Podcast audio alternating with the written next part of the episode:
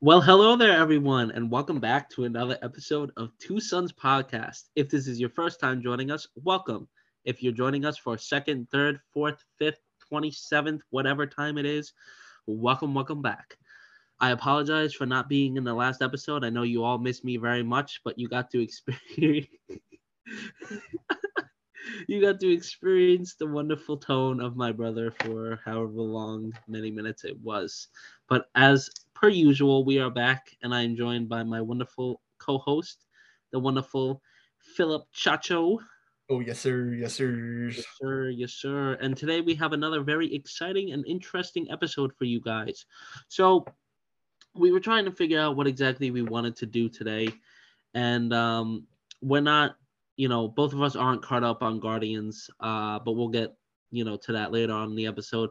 So i decided that um, we should do something again relating to maybe a list or something like that. So we have landed on we are going to be hopping back into the dc area and we are be we are going to be talking about rotten tomatoes ranking of all the dc universe's movies. So this is going to include um, every dc universe movie that has come out since I believe 2013. 2013 looks like it's the first one on this list.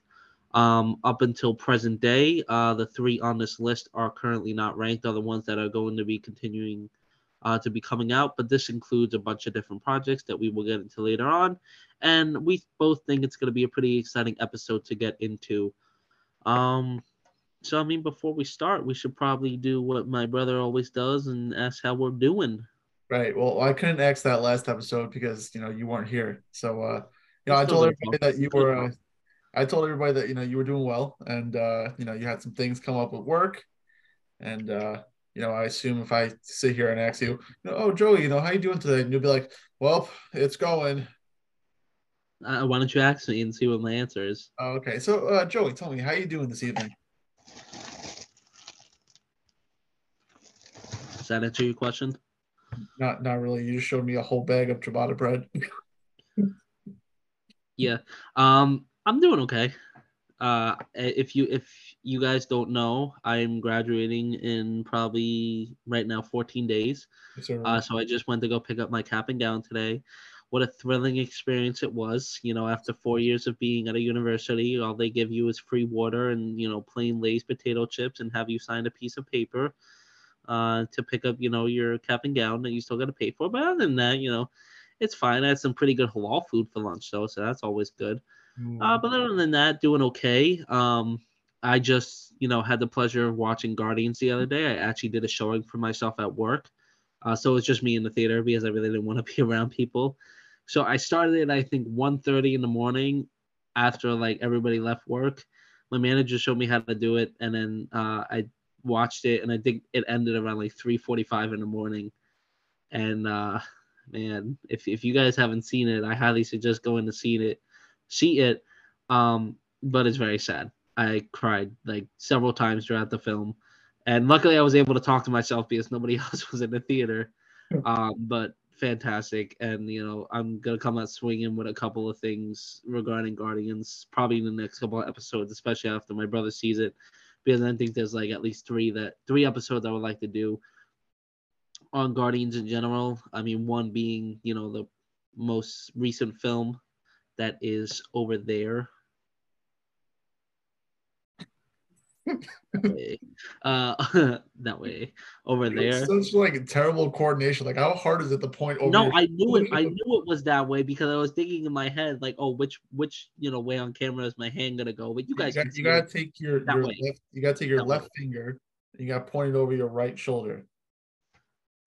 There you go. They that that was that was better. Yep. That perfect. That perfect. Way, yeah. There you go. So, but yeah, uh, you know, same old, same old stuff. Trying to get a new job, but you know what else is new? This is where you talk. Well, this is the part where you ask me how I'm doing. How are you doing, Philip?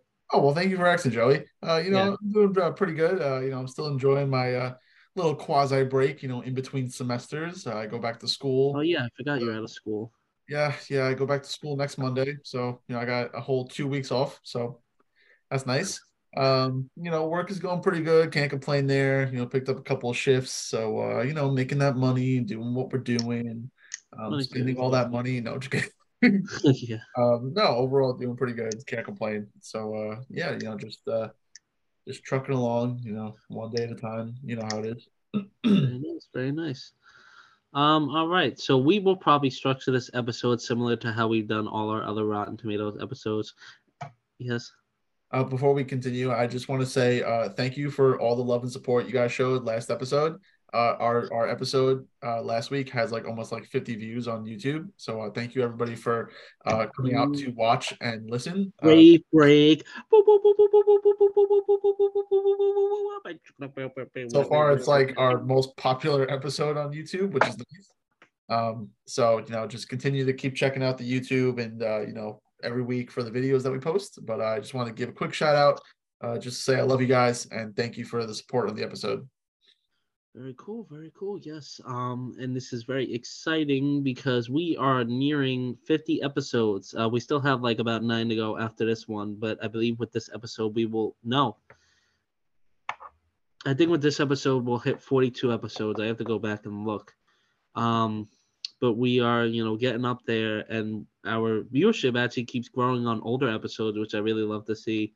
Oh, that people nice. either um, I think it's a combination of people like discovering us, you know, I mean, especially since, you know, we opened up a TikTok and like a YouTube channel. Like, I think people are going to start checking us out and they're going to be watching the older episodes. And it might just be people that, you know, have been fans for a while and they just want to look at some of our content from when uh, we first started. But, uh, you know, hey, a view's a view, a fan's a fan. So, uh, you know, we appreciate all the love and support. It's always nice to see you know, especially the older episodes grow and stuff like that, you know, because when we first started, we were, you know, pretty rusty and we had no idea what we were doing. So it's nice that the older episodes get some love. Yeah, it's very nice to see that. I mean, a lot of our older episodes were definitely different in terms of movie reviews and stuff, but I feel like that was easier to do when we started around COVID because it wasn't difficult to see the movies because it, you know you weren't as busy or you were able to stream it because of things.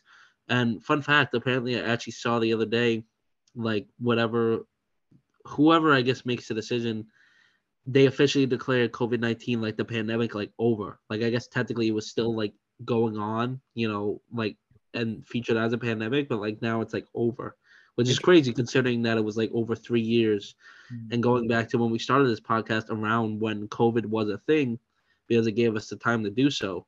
So, and you know, we've spoken about COVID and the theaters, you know, on this podcast a couple of times. So it's very, very interesting stuff going on out there.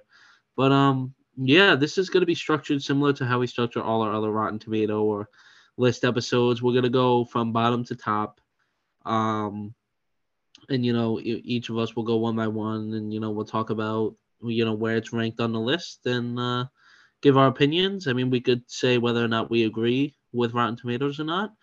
Uh, but I just want to one, two, three, four. I miscounted. One, two, three, four, five, six, seven, eight, nine, 10, 11, 12, 13, 14.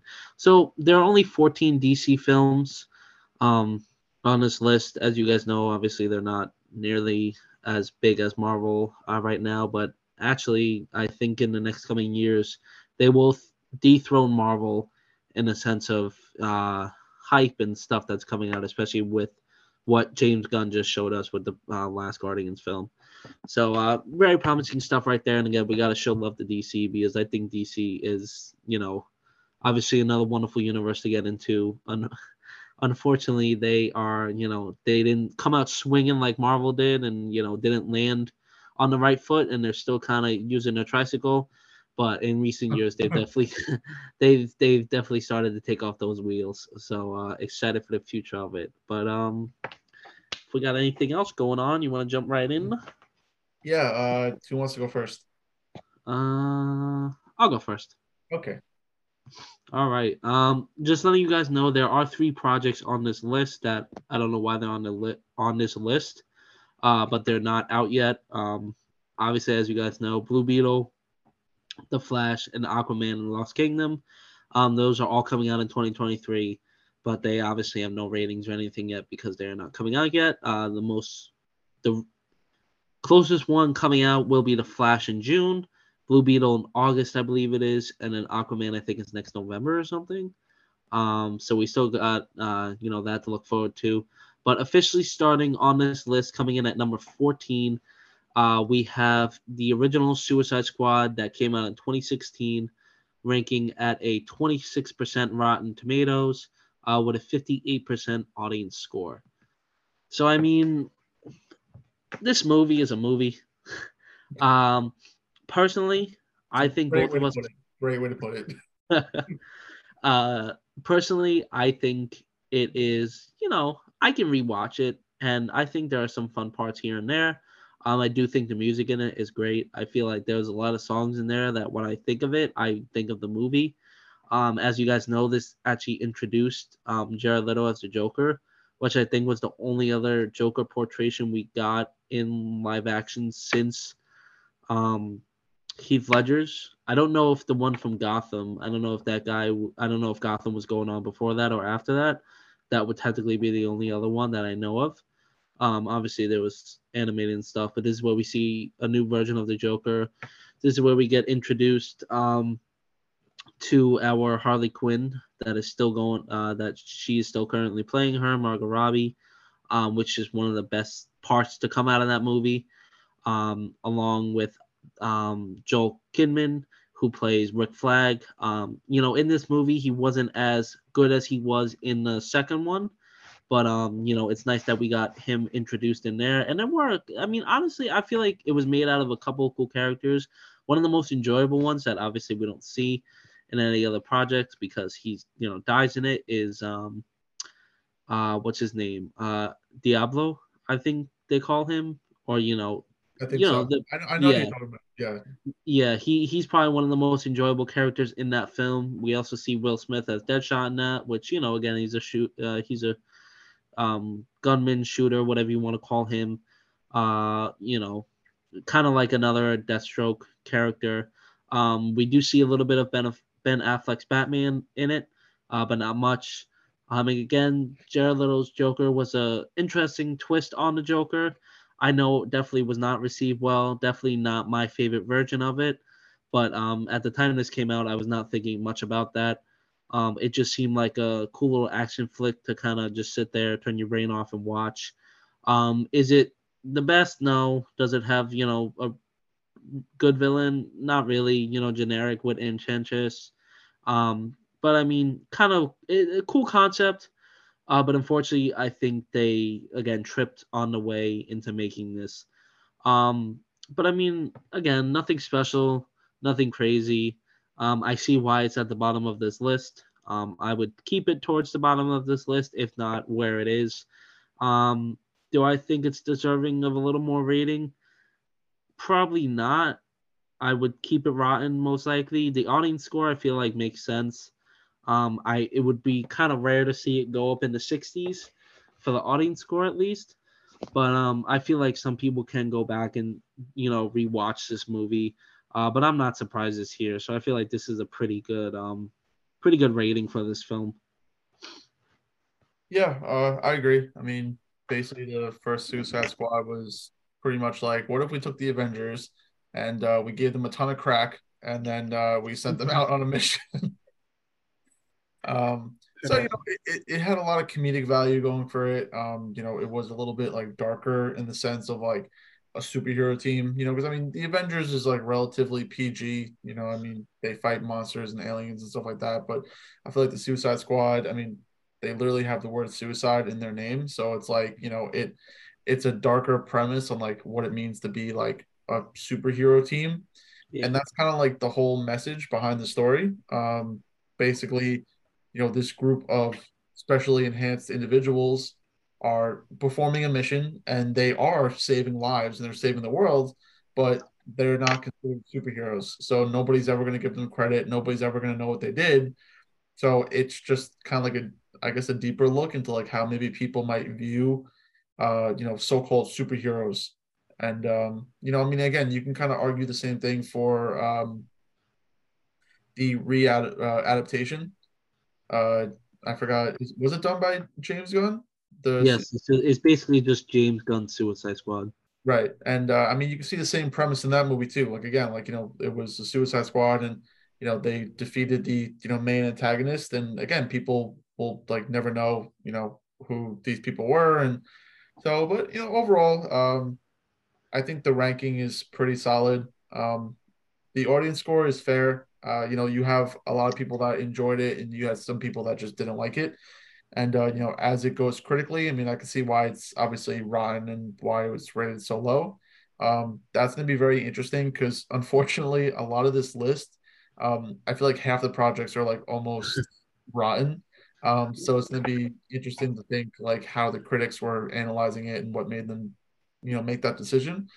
But um, overall, no, I mean it's it's, it's pretty fair uh, score. I mean, like I said, I personally liked it.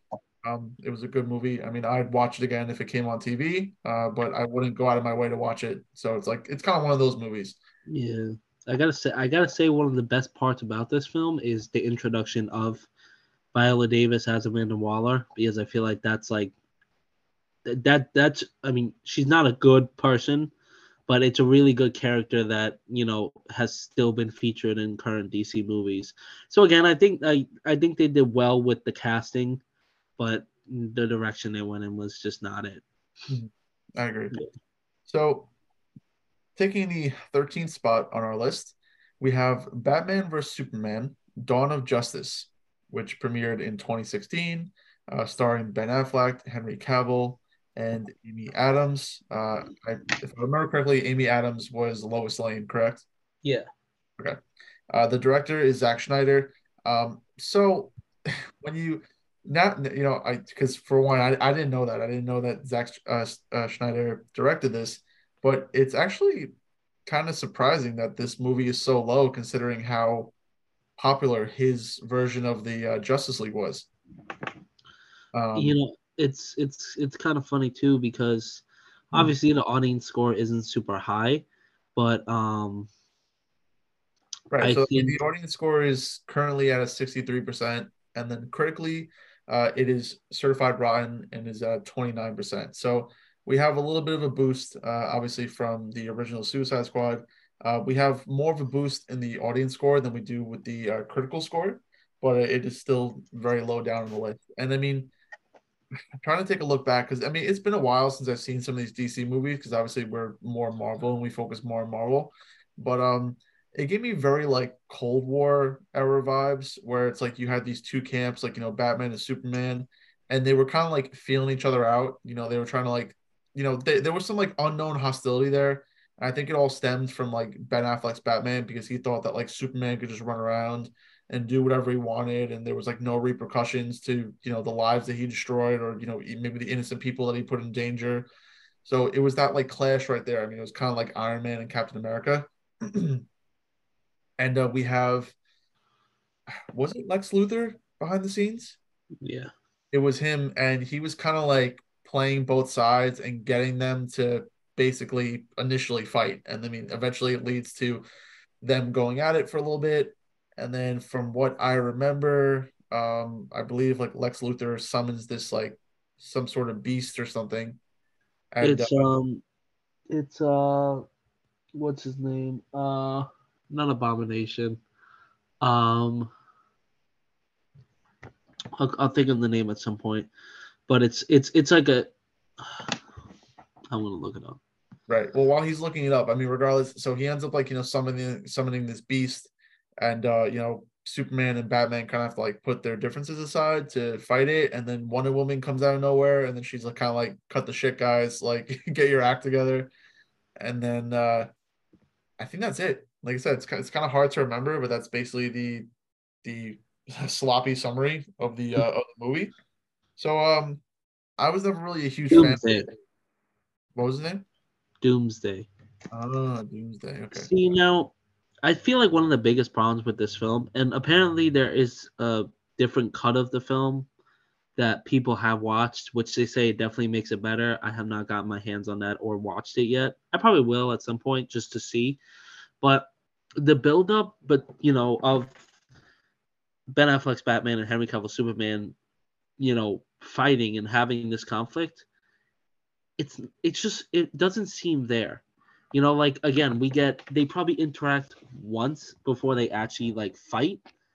Um, okay, maybe that's a lie. I think they see each other at a party, and then there's one other scene where I remember Henry Cavill Superman like he just comes down and he like just basically like puts his foot on you know the Batmobile and like stops it, you know, showing Batman that like hey like you're a bitch like you, you're not getting past me, like you know kind of like asserting his dominance, but I get why Batman thought you know of the way he did but I think it stems from like in the very beginning. I think like the opening scene is I think somebody close to Batman, or maybe I think he witnessed the it's like his building getting destroyed right. by the fight that Superman had with Zod.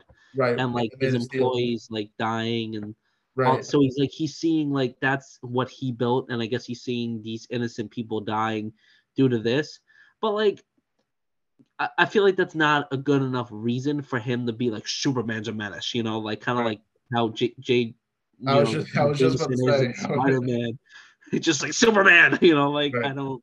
I think I, it, I think it's it's you know I think he had the initial reasoning behind it, but then I think yeah. what fueled the rest of it was like his ego you know, because then you have like, you know, two like macho men like going at it and like seeing like who's and you know, it also shows you how like, you know, within all these superhero fights and these like awesome battle scenes that unfortunately there are civilian casualties that we just do not see because they never focus on that. So it was kind of a nice change of pace. And when I say nice, I mean I don't it's not like I'm like, oh yes, people dying. It, it's more just like it's nice to show like the broader um aspects of the fights because I mean again we see it from uh, Ben Affleck's perspective. He's on the ground and he sees like you know the building crumbling, you know, uh, rubble falling and everything, and you know, unfortunately, people dying. And I mean, you know, that's the stuff that we don't see because we're always focused on the people that are fighting. So it was nice to see that like they acknowledge that like it's not all just like sunshines and rainbows. But um, you know, I agree with you. I don't think there was enough tension there. Um, and then I think that's where Lex Luthor obviously came in and he found the tension and it kind of grew the animosity, you know, between Batman and Superman more and more, eh, which is when it eventually leads to their fight. And also, I'm not, you know, as low as the movie is, their fight sequences, if I remember correctly, like between you know Batman and Superman, were pretty good. I mean, I, I think there was one point where like Batman like almost like whooped his ass because like he like used like kryptonite against him. So like I also know, they did a really good job with with those scenes at least that there's one scene in this because again, like I wish Ben Affleck's Batman kind of got a little more screen time, but there's one scene in this like where I think it's it's it's towards the end where basically Ben Affleck his Batman goes to the warehouse to save um, Superman's mother, and he goes like berserk, and like this is where we see like the true strength and how his Batman is. Because again, like people like to argue how Ben Affleck's Batman kills when that's like something, you know, kind of crucial to Batman not really doing. But then you see apparently Zack Snyder's version of Superman is more evil than, you know, the one that James Gunn wants to do, where it's like more Superman legacy, peaceful, you know, you know, him flying in the sky with a dog, you know, like And fun fact, the reason like why that. the reason why Batman was so keen on rescuing Superman's mother is because her name was also Martha. Yes. So that's I where the connection. That's where the that's where the connection lied there. So, but yeah, like I said, I think it's fair. Uh, I think it's fair where it's at. Um, I personally, uh, you know, for for me, this film was okay. I mean, would I watch it again? No. The only reason why I would watch it is just to like refresh my memory and like maybe like analyze it deeper. But other than that, I wouldn't go out of my way and watch it. Um, I just no, I don't know. I just it just wasn't there for me. I mean, like I said, I had some good, I had some good things, but uh, I'd rather watch Suicide Squad over over uh, Batman versus Superman. I don't know if I agree with that, but okay. Well, like, and again, when I when I say that, yeah, like, yeah, yeah. like I'm I, am i am not going out of my way to watch Suicide Squad, but you know, if both of them came on TV and I had to choose which one to watch, I'd probably just watch Suicide Squad. I feel like I would I would wait until the last half of Batman vs Superman. And yeah, right. Just the He's also Wonder Woman is in it at like some point towards the. I feel like they just threw in there, and it's like Diana. right. she, she just kind of came in and she's like, cut this macho crap, like get your stuff together, and then like you know, they but doesn't if I'm if I'm not mistaken, doesn't Superman uh, supposedly die in this movie? Yeah. And then is that what leads to his what resurrection in Zack Snyder's Justice League? Yeah, but I it's also it it's I it's the same kind of I believe in the regular Justice League as well, but it's obviously different in Zack Snyder's version. Right. Okay. So this this probably takes place like event wise, like right before Justice League, so to speak. Uh, so I feel like why this movie is also this way is because Civil War came out at the same time, and it was just a bad time for this to come out too. Right. Because again, DC was I mean, still you're, just. You're always starting. gonna have these like superhero, you know, studios compete with each other, and like I said, it's just there just wasn't enough fire to compete with Civil War, especially if it did come out around the same time. Um, so yeah, but uh, no, I mean overall, you know, I I agree with the placement. Um, so yeah, so. All right. Um, so moving on to our 12th spot in this list, we have probably, I believe this is the most recent um, DC project, uh, Black Adam. Actually, I lied. Second most recent uh, DC project. We have Black Adam coming in at a 38% rotten score, um, but surprisingly, an 88% uh, audience score. So this is uh, one of those ratings where we see a significant difference between the critics and um, the audience. Uh, obviously, we know this stars Dwayne Johnson, uh, Noah Centineo, Aldis Hodge, uh, Pierce Brosnan, and so on and so forth. Um, Black Adam was, I feel like there was a good amount of hype surrounding it when it first came out, um, leading up to it. Obviously, as we know, The Rock promoted the hell out of this film. It was on his energy drinks. It was pretty much on anything he could get his face on because we know he's probably one of the biggest stars in Hollywood and he's The Rock. He's a little bit cocky. Um, but I thought he was going in a good direction in the sense of this character in DC because again we see this as more of an anti-hero not inherently good not inherently bad um, and I don't remember how long the film was it didn't feel like a long film um, it did not do as great as people thought at the box office, nor obviously with future plans, because as of right now, I don't think there's any future for Black Adam um, or Dwayne Johnson in DC's future. Uh, which is a little disappointing because I actually would have liked to see a little more of him. Um, did I think it was the best movie? No, but I do enjoy watching it, and I actually would like to watch it again. I haven't watched it since it came out in theaters, Fun fact: that's actually around the time. That's actually when I became supervisor, about like a week before, because I remember literally opening weekend of Black Adam. We had no usher scheduled on a Saturday, so I came in and I ushered with my manager all night, and we had about 20 minutes break to eat, and we just went back to ushering. So yeah, um, but I mean, um, action. I thought the action was great. Again, I think Dwayne Johnson's portrayal is, you know, pretty pretty good for the character. You know, I I don't take it too serious, even though the character did seem serious at times. Um, I did definitely feel that cockiness in a sense, you know, that he had. But again, I get it. You know, background of the story. Man was a slave, and like he says, he was born a god. He's gonna kneel to no one. That's you know kind of cool because again, you have somebody that is essentially nothing and then comes into this power and you know he's this place that he's in is all he knows and he's you know gonna stop at nothing to protect it. Um the villain towards the end i thought was you know kind of eh i really didn't care for that. Uh pierce brosnan one of the best parts of the movie as well. I thought dr fate was super cool. Unfortunately it's sad that we won't see more of him. Um and i thought the what was it called? The justice society i believe um, I thought it was a cool concept. Again, Atom Smasher, you know, kind of like another Ant Man type character, kind of funny. Um, Cyclone was cool. Wish we could have seen a little more of her. And the Hawkman was also, you know, um, there as well. Um, it's a little, you know, some of the hmm. side characters are definitely for, forgetful, and it seems, you know, kind of generic starting off point. Um, and I don't think they got to where they wanted to be in terms of negotiations, whether it was with The Rock in DC or whatever it was. But um, I uh, I did enjoy it. and I would like to watch it again to really give more of an opinion on it. Um, do I agree with it being at a 38%? I would probably put it around high 40s, in my opinion.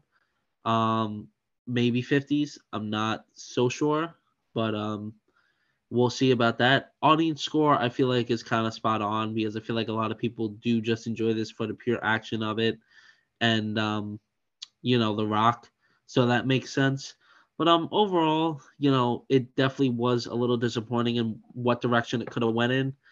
But you know, for what we got, not not bad. Yeah, I mean, I, I totally agree. Uh, I think the audience score is pretty spot on. Um, I personally enjoyed it. I thought it was a pretty good movie. Uh, critically, I can see why it's certified rotten. Um, I think the main part of that was just because of Dwayne Johnson. Um, I think there was a lot of controversy and a lot of struggle uh, because he, I think he really wanted to cement himself like in the DC universe. Like he wanted to become like the next Superman. Like he just he wanted like the biggest part like in the story as possible and they were just like uh no like, like that's not that's not happening i mean um, he kept on saying like this is like the what would he kept the the hierarchy of the dc universe is like changing or some right. crap like that and uh i think although it was it was you know obviously nice of him to promote a movie with himself in it i mean because again if if he's in the movie obviously he's going to promote it you know to his yeah. fans and everything but I think he I think it was overly it was overly hyped and uh, I think that's one of the reasons why it was so you know badly received because um, you know there's been countless uh, superhero movies in the past where it's been like hyped up hyped up and uh, you know it came out and then you're just like what the hell is this you know this is not what this is not what this is not what we signed up for but um no i mean i think looking at it from a you know critical perspective, I think Dwayne Johnson did a good job as a uh, Black Adam. I think the backstory of like how he gained the superpowers and everything, um, I thought was pretty cool. I mean, I enjoyed the story. I mean, the story was pretty straightforward and uh, it was a cool concept. And um, you know, I do agree that like you know the supporting characters, you know, the Justice Society, they were a little lacking, except for Doctor Fate, of course. Um, everybody else, you know, again, I don't know who which which these characters came out first, you know, who stole off of who. But you know, like you said, it's like Atom Smasher, you know, practically Ant Man. You know, you got Cyclone basically being um the uh, chick from X Men that kind of like right, and then you have uh the Hawkman just basically being uh Sam Wilson's Falcon. Yeah. Uh, but then again, like you know, I don't know which characters came out first, so I don't know who copied off of who um, that classic scenario. It's like, oh, hey, dude, let me copy off your homework, and then they just change a little bit. Um, it's usually like half and half. Usually, like half of DC was first, and then half of Marvel was first. Right. And then, just overall, you know, the side characters were kind of forgetful. I mean, I didn't mind them. Uh, you know, I thought they brought some some comedic value. Uh, you know, some of their powers were cool, and um, you know, again, when it came to like you know the main antagonist of the film, uh, I was kind of for it like throughout the whole film, and then honestly, when he like kind of turned into like that demon type creature, like that's where I kind of lost it. Because like it was because it was weird. It's like you felt like he was defeated. And then after he was defeated, he's like, all right, we'll give you a second chance. And then he becomes like a demon. And then he gets his ass kicked a second time. you know, so it's like I, I don't know. It's like I feel like when they defeated him the first time, I was like, all right, you know, he's you know not not too bad of a villain. And then uh, you know, when they when he basically went to the underworld and got new powers, and I was like, okay, this could this could be interesting. And then they just really, I feel like they didn't really do anything with that. Like none of his abilities or powers were like super powerful. Um, it seemed like you know once Black Adam was able to escape that prison and and come back to the fight, that uh he was able to make pretty decent quick work of of, of him. So, uh, yeah. but no, I mean overall, again, you know, unfortunately, I could uh see where the critics were going with this. Um, but it is nice to see that the audience did like it. Uh, it's like one of the first on the list so far that are like above like a 60% rating for yeah, the really well received. Um, so it is nice. And it, it's, it's always that classic debate on whether, you know, you trust the critics or you trust the audience. So, uh, you know, it's, it's nice to see that the audience showed us some love. But uh, I think before we move on to the next movie, uh, we are just running out of time for our first part. So uh, I think we'll stop it here. And then everybody stay tuned for the second part of our wonderful conversation. Okay. Well, hello there, everybody, and welcome back to our part two of our wonderful conversation on Rotten Tomatoes versus DC. Good morning. Yes, good morning. Hello. So uh, we just finished up talking about Black Adam, and uh, you know, without further ado, we're gonna get going on the uh, conversation. So uh, next up on the list, right above Black Adam, we have the Justice League, which came out in 2017. Uh, critically, it received a certified rotten score of 39% and audience score at a 68%. Now it starred Ben Affleck, Henry Cavill, Gal Gadot, etc., etc. And once again, this was actually directed by Zack Snyder. Um, but I think no. I, I, think I know the reason why um the the first rendition of Justice League did so poorly because I think this is Joss Whedon. Oh, because it the director on according to Rotten Tomatoes. Because he was supposed to originally direct it, and he oh, did, okay. but then he couldn't because of his daughter, and then Josh Whedon took over. So this right. is considered Josh Whedon's. The 2017 one is considered Josh Whedon's Justice League. Right. Okay. So, uh, you know, but without, uh, you know, furthermore, uh, I personally actually never watched it because I heard how terrible it was, so I just never watched it. Um, I don't think both of us watched it. I know you watched uh, Zack Snyder's. I've watched this one. League. Oh, you have? Oh, okay, so Just I'll let you. Uh, I'll let you speak a little bit more about it because I I personally never seen it. Um, honestly, this movie's trash. I uh, all right. I um, all the other things that are listed below it, personally, I think should be higher. I really think this one should be at the bottom. Um, first of all, rushed. Uh, the looks were not there the comedy was very lazy comedy and writing. Um, again, I think DC pushed this to get out because they wanted it to be their Avengers, which obviously the Justice League is like the Avengers. Um, I think it was horrible considering that Zack Snyder started this, had his um, had his vision, and unfortunately he had some family circumstances that he had to tend to and they were like, "Nope, sorry, Josh Whedon, you're gonna finish it because he did make the first two Avengers films, and obviously those are good films, but he struggled immensely with this. Um, I just, I don't think it's a very rewatchable film. Again, there's action there, but it's there's no depth, de- depth. Sorry, um, you know, you get introduced to these other characters such as Cyborg, uh, the Flash." Um, and so on. And I feel like their introductions is very lackluster. Um, you know, I don't I don't care about any of these other characters. Uh, they don't make you care about these other characters. And um, what's it called? Uh, the villain that they had just he he honestly sucked. His look was terrible, and uh, it just again it, it I, I feel like there was even though there were stakes there supposedly, it didn't feel like there really were stakes. Um, overall, I, I I recommend skipping this and just going straight to the Zack Snyder version of it because I feel like that was the actual version. Yes, it is four hours long, the Zack Snyder one, but I feel like it's just immensely better. Um, again, personally, why this has a 68% audience score, I couldn't tell you.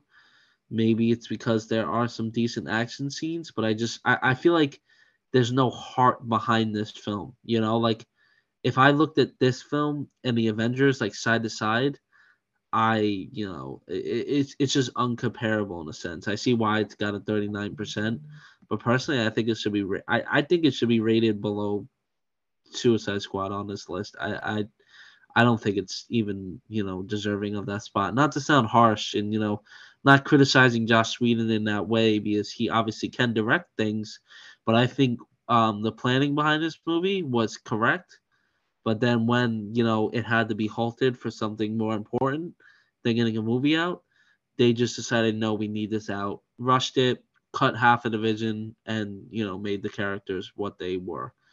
Um, I didn't think they did Flash or Cyborg, especially Cyborg in this. I think Cyborg was one of the best characters to come out of the Justice League, and they did him no justice in this.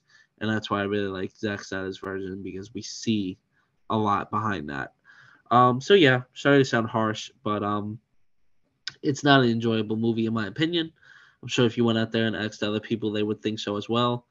Uh, also, I feel like the look of it is also weird because of um, the whole thing that was going on with Henry Cavill and his like face because of uh, he was filming I think Mission Impossible at the time, so they had to like basically pay a bunch of money uh, to someone his mustache. And it just it, it, doesn't look good. It looks cheap.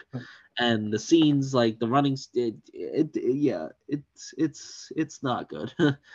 Um but you know again overall we try to seem positive on this podcast in the sense of even if bad movies are bad they still have redeeming qualities yes i feel like some of the action can save it but other than that i really feel like there's not much else to this film to save it um so yeah I mean, that's that's pretty much that.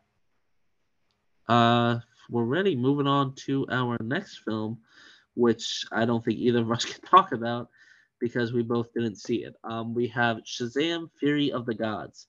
This came out. This is the most recent um, DC movie that came out in 2023.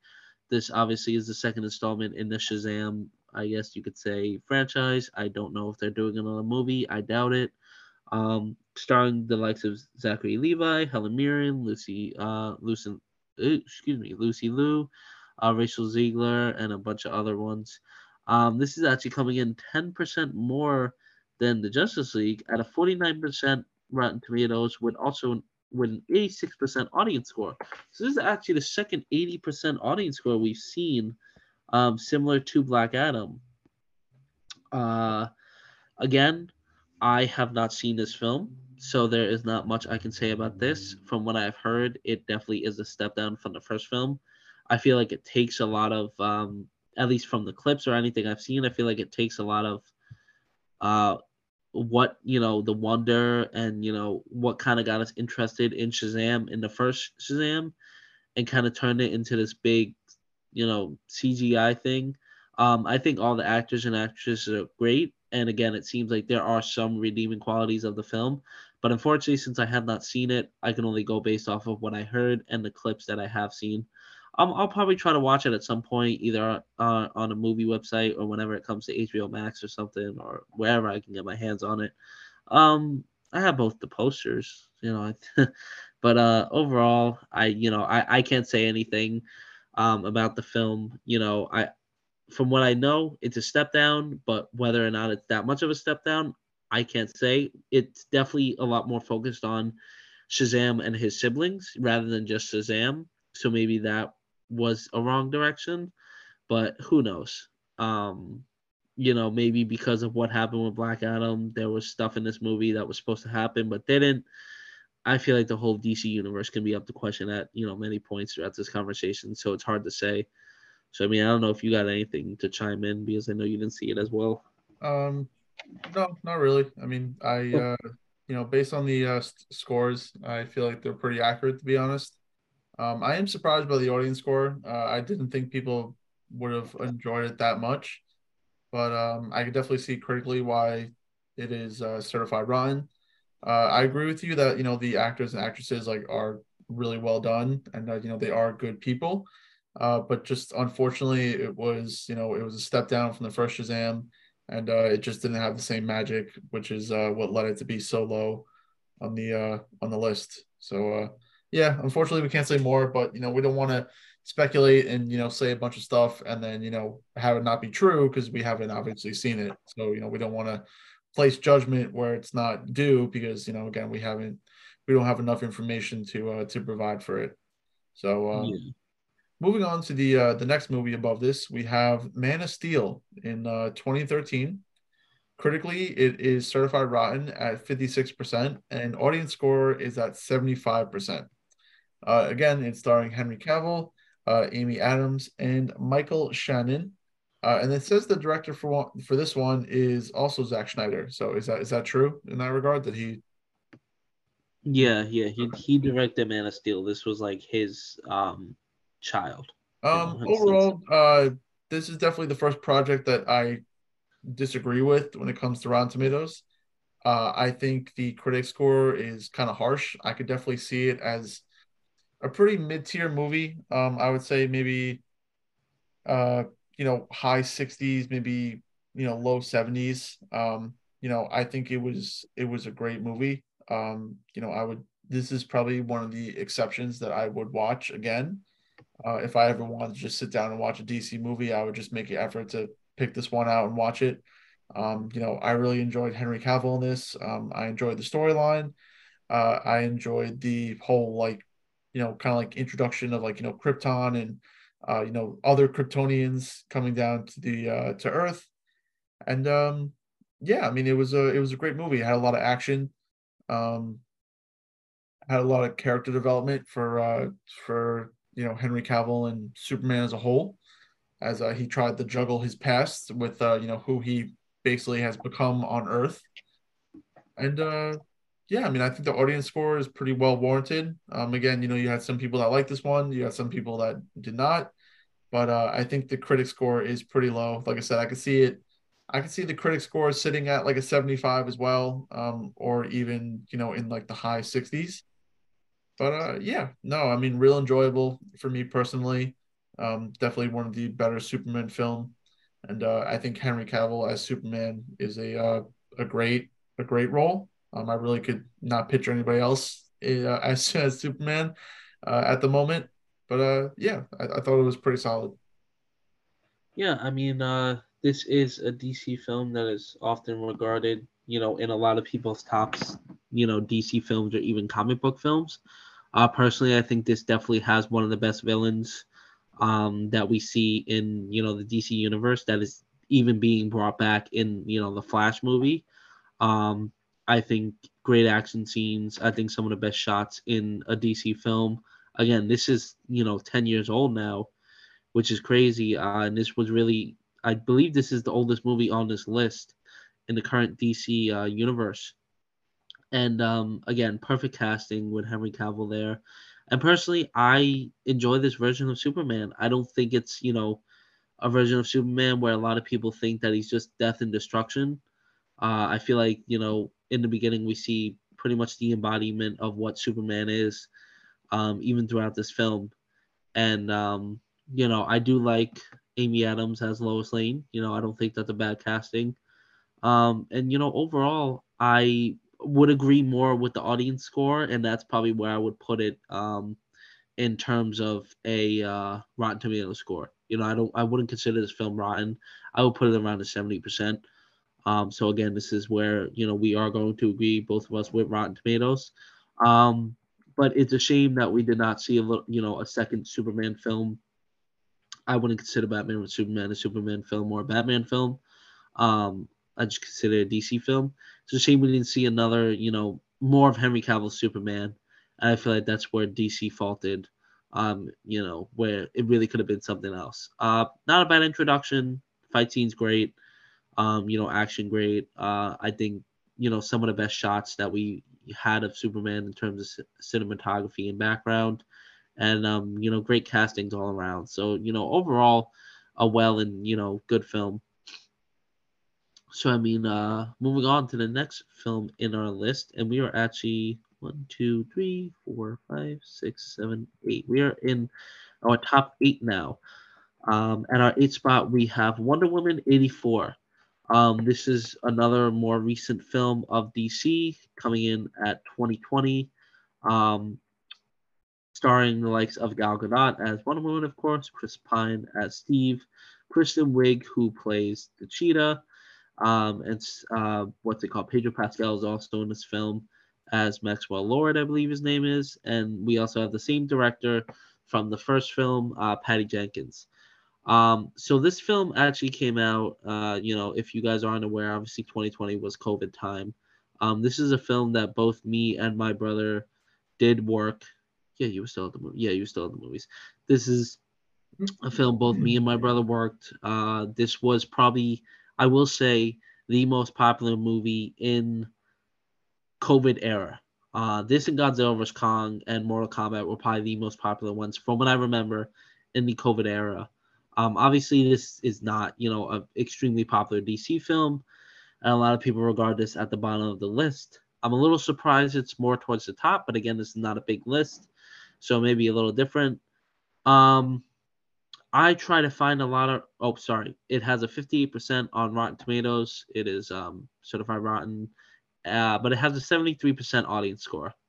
I agree with that audience score. I see why it's around that area, and I the score, rotten score, critic score, maybe I will bump it up to a 60. Um, you know, I feel like there are certain redeeming qualities of this film, such as I do like the era it's in, a lot of color, a lot of wonder. Um, again, I love Gal Gadot as Wonder Woman. I do think that it's one of the best castings they've ever done. Um, you know, I feel like she is great in this movie, but I feel like it took a lot of what we saw in the first Wonder Woman and just destroyed it. I feel like we saw a significantly weaker, you know, Wonder Woman in this, which again I get for certain parts of the story. Um, but again, you know, if if Pedro Pascal wasn't in this film, I could see this being bottom tier. I feel like he does have he does save the film in a lot of areas. Um, excuse me, Kristen Wiig as the cheetah actually wasn't a bad casting in my opinion. I thought she actually played the character pretty well. Unfortunately, it, it just wasn't there. The action scenes, I feel like they were so lazy. Um, especially with the budget they probably had. The ending fight scene between Wonder Woman and the cheetah was just her swinging around, um, you know, uh, running away from the cheetah. And then the suit was cool. I like the suit, but again, I, I feel like this was all just kind of cheap stuff to have an excuse for not really a big fight. And again, you don't always need a big action scene, but I feel like, you know, there's definitely some parts of the movie that aren't there. Again, I love the look, I love the colors. You know, I, I do like, you know, I think the beginning of the movie is pretty, is uh, one of the best parts of it because I like that, you know, Wonder, Wonder Woman is kind of trying to keep herself a secret. She's reminiscing about Steve. Um, you know, I I like how she's still living this. You know, she's trying to live a normal life, but she can't let that part go. But I feel like somewhere in the middle, we get lost in a lot of different things. Um, so overall, this is you know kind of a disappointing film, especially considering how good the first Wonder Woman is, and this kind of cut out a lot of hope for a third Wonder Woman film. If there ever happens to be a third Wonder Woman film, you know, I hope it's better. Again, Patty Jenkins proves that she can direct, especially with that first Wonder Woman. I don't know what happened with the second one. You know, again, people falter and stuff. Um, but I think this movie kind of ruined chances of seeing Wonder Woman again in her own solo project. Um, so, but you know, overall, an all right film. Um, again, I did enjoy it when it came out, but as time goes on and you kind of look at a couple of flaws, it goes down a little bit but there are redeeming qualities. Um, I agree more with the audience score. I would probably bump up the critics to about two more, but other than that, it's you know at a, at a fair rating. Yeah, um, I agree. I'd probably keep uh, you know, well for starters, I'd probably keep the ratings pretty much where they're at. Um, you know, I mean, I could see you wanting to bump it up at least two just to get it out of that like certified rotten uh category. Um, I you know I could see it you know having a fresh score just because you know it wasn't entirely bad, but it wasn't also the best piece of film out there. Um, yeah. Again, I thought the actors and actresses were great. Um, you know, like you said with uh, Kristen Wiig, I mean, I thought she did a great job as the cheetah. Um, really brought some life to the character, and uh, you know you kind of understood her motives, um, which you know made her character a little bit better. Uh, Pedro Pascal absolutely kills kills the role as the antagonist. Um, you know, I think a lot of people forget that he was in that movie um, because he's had a lot. He was like blowing up because of the right, right, because he's had you know some bigger roles. So I think a lot of people forget that he was the antagonist. But uh, you know, the motives behind his um, you know, I guess villainy were uh, were kind of wholesome. Um, if I remember correctly, I think it was like I think it was to help like his family or something, like to help better his like daughter or family or something like that.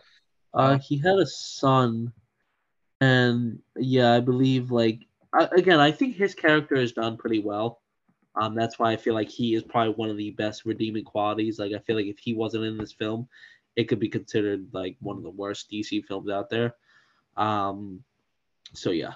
But uh, I mean, no, I agree that you know the action was a little lackluster. I mean, again, they have that totally like you know sick golden suit made for her, and like you said, the rest of the fight she just kind of like twirls around, you know, um, when she fights Cheetah. So uh, you know, there it again. I don't know what happened with this film. I mean, Patty Jenkins did an excellent job with the first Wonder Woman.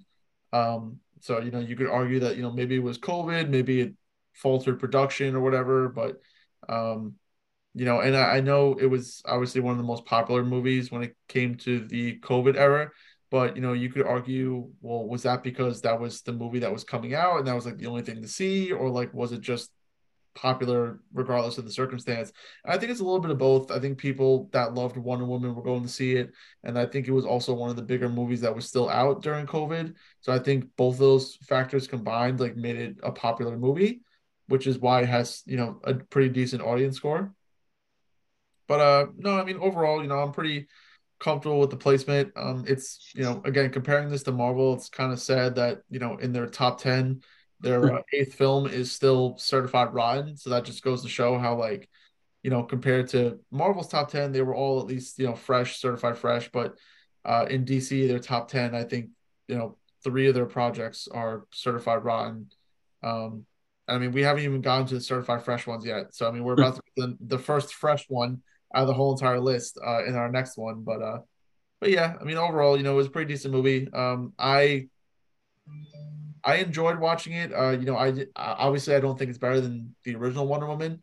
Um, would I watch it again? Probably not, because unless I wanted to watch it again for Pedro Pascal, um, there's really no other reason why I would watch it.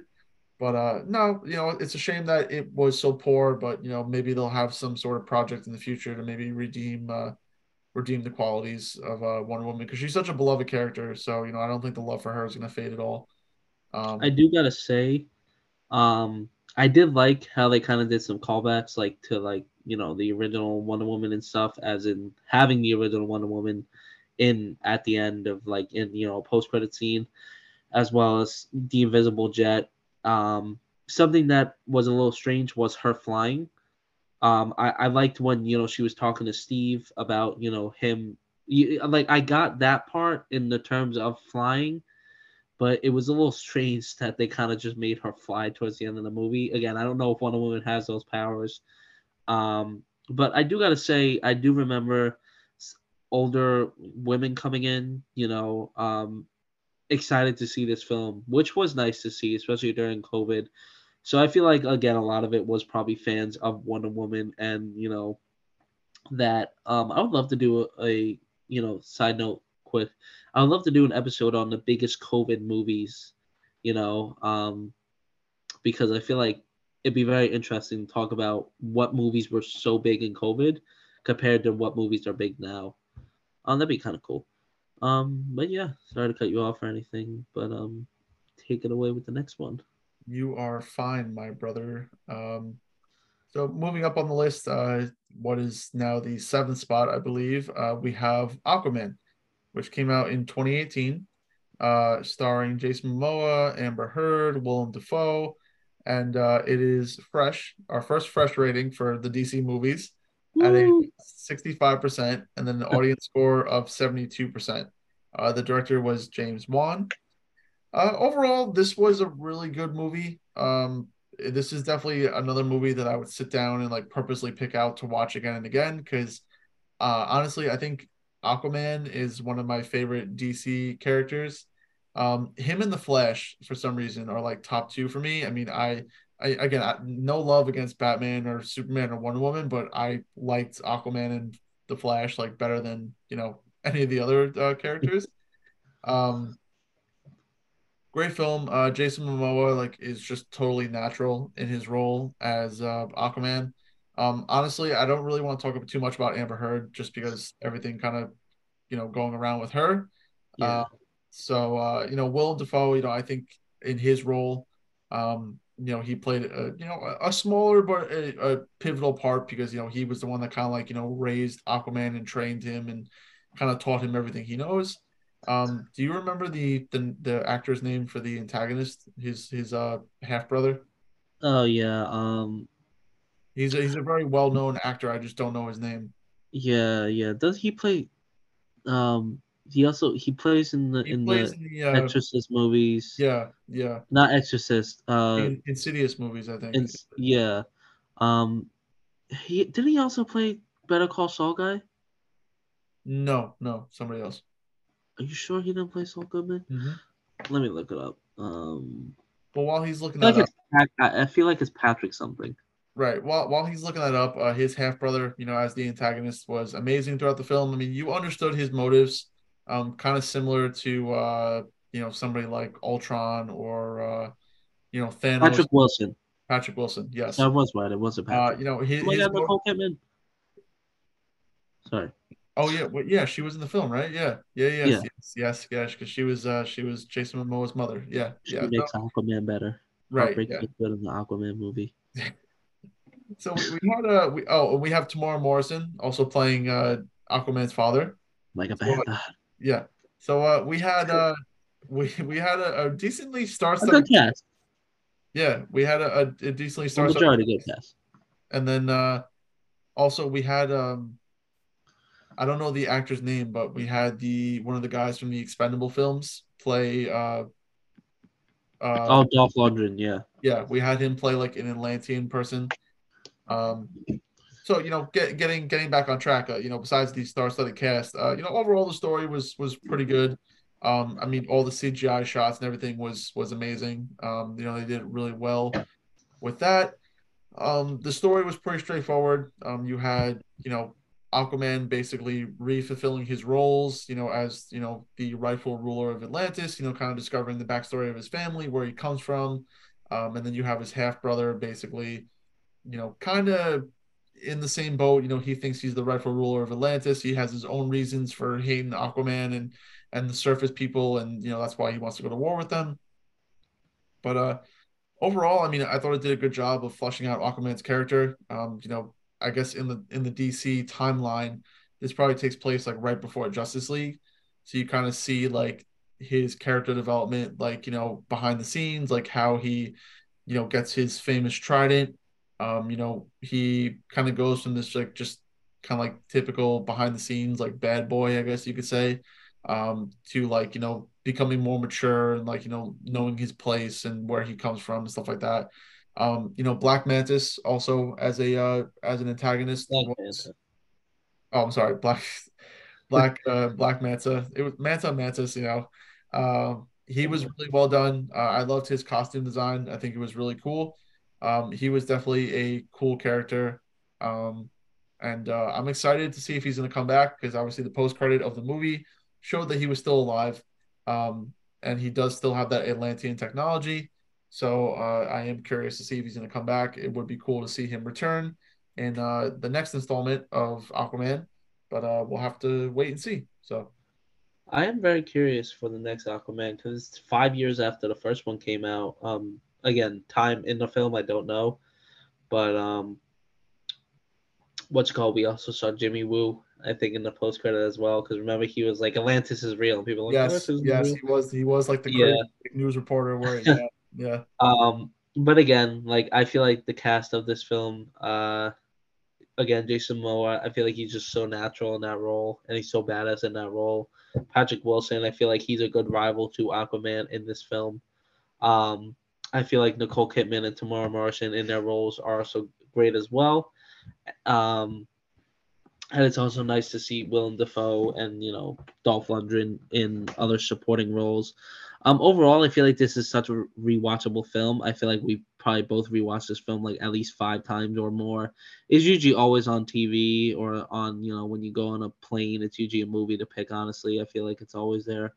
Um, and you know overall it's a fun film i feel like there's a lot of enjoyable parts to this i feel like the story you know again we know aquaman's story um, they go over in the beginning obviously but um, we all know the story of aquaman um, so they don't need to go crazy on that again the look of the water the action scenes everything else um, and the character development even through the film is also great as well so again there's a lot of things to like about this film and not too many things to hate um, or dislike excuse me uh, excuse me but um looking forward to what they really do with the character in the next installment of the film because we've only seen aquaman in you know a couple other appearances along the way. So it's going to be, you know, quite exciting. Um, so it's definitely, you know, it, it's it's at a good place on this list. Um, so now coming into our top six, we have Zack Snyder's Justice League. Um, this has a rating of 71% on uh, Rotten Tomatoes, and it actually has the best audience score on this list, I believe, um, coming in at a 93% audience score, which is massive. Um, obviously, the stars the same people as um, the original Justice League, Ben Affleck, Gal Gadot, Henry Cavill, um, Ezra Miller, um, Amy Adams is in, I believe, um, and a you know a couple others as well. Um, we have Zack Snyder directing this, obviously, since this is Zack Snyder's Justice League. Um, this movie was actually pretty interesting in the fact that it was not a film release. It was not released in theaters. Um, it was just released on HBO Max. Um, I remember when they first talked about this because I saw it all over TikTok because um, people like Soups were you know blowing it up in the sense of you know the Justice League coming back and that this is something that apparently fans of the first well I guess fans of the Justice League in general not necessarily fans of the first film but this is something people wanted to see. Um, again, I know my brother has not seen this film, and I'm sure a lot of other people haven't because again, it is a four-hour film. Um, I believe that is around the runtime. It's very long. Um, some people may say a little too long. Personally, I, again, I've only seen it once. I wanted to rewatch it, but again, you gotta set aside a lot of time. Um, I feel like after what we got in the first film, it's it's it's great honestly, I would put it a little higher on this list. Um, there are so many good qualities of this film. Obviously, we see two more villains introduced. We see Darkseid in live action, who is absolutely badass.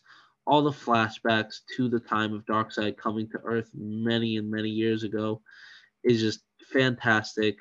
Um, all the scenes that take place on Themyscira, sorry if I said that wrong, or you know, in terms of the Amazonian women, all those scenes, amazing. Um, I, I like. I feel like Cyborg is one of the best parts of this film. Again, it, when if you haven't seen it and you watch it, you are going to love his character in this. Um, the Flash immensely better in this. Uh, again, I feel like they do his character very well. Um, I feel, again, we we basically how I would describe it is in the first two hours, that is spent basically giving about a half an hour to each character and seeing a little more about them, whether it's introducing them, reintroducing them, a little more backstory, whatever it is. Action, phenomenal. Can't complain about the action. Score, look, everything beautiful. Ending is great as well. I feel like this is the vision that the Justice League was meant to be portrayed as. And if this came out you know, uh, whether it was now or a couple years ago, if this was the first taste of the Justice League people got in their mouths, they would definitely want more. This is again like uh, you know I ain't no big super DC fan, but this is a great film. It's a it's a shame and a blessing that it's both four hours long because I feel like it it gives you so much that it'd be hard to cram it into a you know less amount of time. But um it's uh it's it's one of the best DC films out there, and it's a shame that we never saw it in theaters. I hope one day they will re-release it, maybe in a couple of years if possible, but I'm not sure what will go on with that. Oh, this is something I should try to do at work. I'll, I'll, I'll think about that later. Um, also, we do see Jared Leto's Joker back in this, which I believe that like a minute scene is better than any other portrayal of the Joker we've seen as him. Um, the nightmare sequence also great as well. Um, again, there's you know, there's really not much to complain about for this film besides probably its length. You know, you could consider it a little boring at parts. Also, they do play a. so when you watch it, you'll know what I'm talking about. But they play a theme of like basically Wonder, not the Wonder Woman theme, but another theme where it's almost like an old like Greek choir, but really loud every time like she walks into the room, it's just there. It just it's just like you know like I don't know some crap like that. Um, but overall, I I love how they treat the characters in this film, and I feel like this is where you actually see, um, almost like how James Gunn treats the Guardians. I feel like this is kind of how they should have been treated, and I think Zack Snyder does it so much justice. I'm sad to see that we won't see any more of this probably ever again, but it was nice to you know see what it truly could have been and should have been. Um, and personally, again, I I I think it should be higher in terms of critics. I would put it in the 80s. Um, audience score though, I'm not surprised because I feel like this is what fans wanted. Um, but overall, fantastic film. Um, if you haven't, go out and watch it. I know there's even a black and white version of it, but I would just watch it in color to be honest. Um, but overall, great, great, great. And again, I don't know if you have anything to really say because uh, you haven't seen it, and it's hard, you know, since it's such yeah, a long. No, I mean, uh, yeah, unfortunately, I haven't seen it yet. Uh, I plan on watching it, you know, eventually. Um, but I mean, obviously, everything you're saying, uh, I believe. Uh, you know, I I did hear a lot of good things about it. it. You know, I heard it was infinitely better than the first one. Um, you know, I would love to just like sit and like watch them like side by side to see like how much more like Zack Snyder's cut uh, adds to Justice League versus the original uh, cut. But um, no, I mean I believe it, and uh, you know I think it's it's probably one of the best uh, projects that DC has put out. Um, and like you said, if Zack Snyder was able to, you know, encompass that vision, and you know his daughter wasn't sick, and he was able to spend more time on the film, you know, I mean, it would have you know, obviously the original uh, Justice League would have been so much better. Um, yeah, for sure. So let's see, we got one, two, three, four, five, five projects left. Um, we almost got like a minute left of this recording, so uh, I think unfortunately we're gonna have to uh, wrap this part up, and then uh, we could do one quick uh, final part three, uh, just breaking down the top five, and then uh, and then that will be it for our uh, for our recording session. So I think we should cut it here. Hold um, on.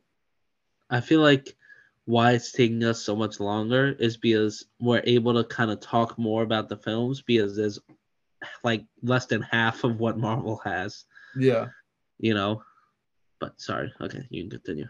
Yeah, no, I mean that, that's that's exactly why because there's only 14 projects versus something like Marvel or Star 26. Wars, you know, when there was like you know in you know yeah further in the double digits uh but you know with with this list we're able to flush it out more um and uh you know kind of go into depth I mean even if we haven't seen some of them or it's been a while since we've seen uh some of them we're able to kind of deep dive and you know give more of a in-depth opinion and uh, you know, for those of you that are going to be watching this on YouTube, uh, I'm going to try to just condense it into like one long video. I mean, I know it's possible. Um, so hopefully I don't have to put out three parts because I've noticed that people tend to view the videos on YouTube more if they're just in one video versus just like, you know, part one and part two, because our part ones always get more views than our part two. So I'm gonna see if I can just make this like one long hour plus episode, um, you know, for you just to put on, on in the background while you're relaxing or whatever. But um we're going to wrap up this part right now, and then uh, we'll be back in a second for our third and final part of this conversation. Okay, let's go. Hmm. Well, hello there, everybody. Welcome back to our third and final part of our conversation with Rotten Tomatoes versus DC. Is Rotten Tomatoes nice? Are they not nice? Uh, so far, they've not been very nice. not uh, really. I guess the world will never know. um, we just finished up our conversation on Zack Snyder's Justice League, which my brother so beautifully, uh, you know, spilled out and detailed because he's the only one that's seen it. So thank you very much. Why, thank you. And uh, you know, without further ado, we are going to move on to our last final five movies of this list. So, taking the fifth spot of the list, we have Birds of Prey and the fantabulous emancipation of one Harley Quinn. Uh, this movie came out in 2020. It is actually the first certified fresh uh, movie on the list with a critic score of 79% and an audience score of 78%. Um, so some of the starring actors are Margot Robbie, uh, Rosie Perez, and Mary Elizabeth Winstead, and it was directed by Cathy Yan. Um, from what I could remember, uh, basically, the story was taking place like after like uh, Harley Quinn and the Joker broke up, and Harley Quinn was basically trying to find herself. And um, along the way, she meets like some other strong female characters, and um, they kind of form this like little quasi team to defeat like a common enemy. And uh, it's just full of like comedy and laughter and some you know pretty decent action scenes here and there. And uh, I think Margot Robbie and like her supporting cast are basically like what make the movie, to be honest, just because they're all like really beloved and they do such a good job. And uh, you know, it was definitely enjoyable to watch. Uh, I remember working at the movie still when this came out, um, and I'm pretty sure we were we both saw it, and uh, it was pretty enjoyable. Um, I I don't know if I would sit and watch it again, but um, you know, if it was just like a one and done movie for me, you know, it was it was a solid movie. Um, I didn't really find too much wrong with it. Um, you know, these scores are pretty accurate, you know, both critically and uh, audience wise. And uh, like I said, I think Margot Robbie, you know, just like Henry Cavill, I mean, she basically makes the role of Harley Quinn come alive. If anybody else was Harley Quinn besides her, it would like be a total shift in like just the atmosphere and just you know stuff. Um, but uh, no, it was definitely really cool. It was it, it was cool to see like her kind of get her own movie. Um, just because Harley Quinn is a well beloved character in the you know DC universe. So I was surprised when she got her own movie. Um, I mean, of course, it did, you know, introduce some other, uh, you know, female characters from the DC universe, but it mainly focused on her, and uh, it was, uh, like I said, it was pretty good. So, um, so yeah.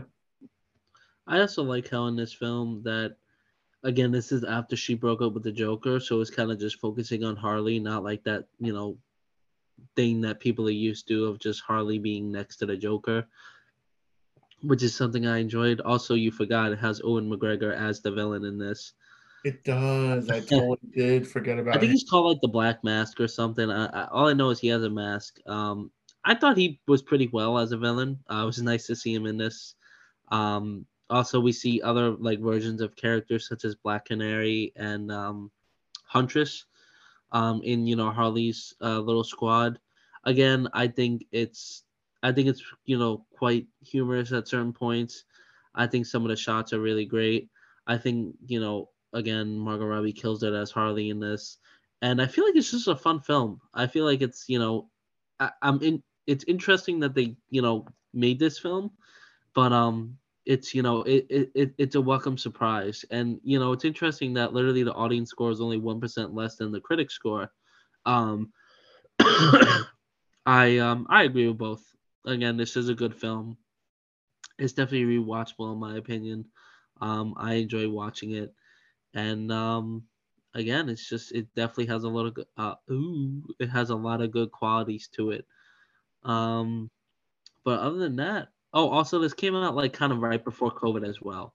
I don't remember the exact month, but it did come out in 2020. Yeah, I was trying to figure out if it came out like during COVID or before. I think it was. I think it came no, out before COVID. From what I remember, this we, was actually... we trying to go see it? Like, and then when we got to the movies, they were like, "Oh yeah, we're like not showing any more movies and stuff like that."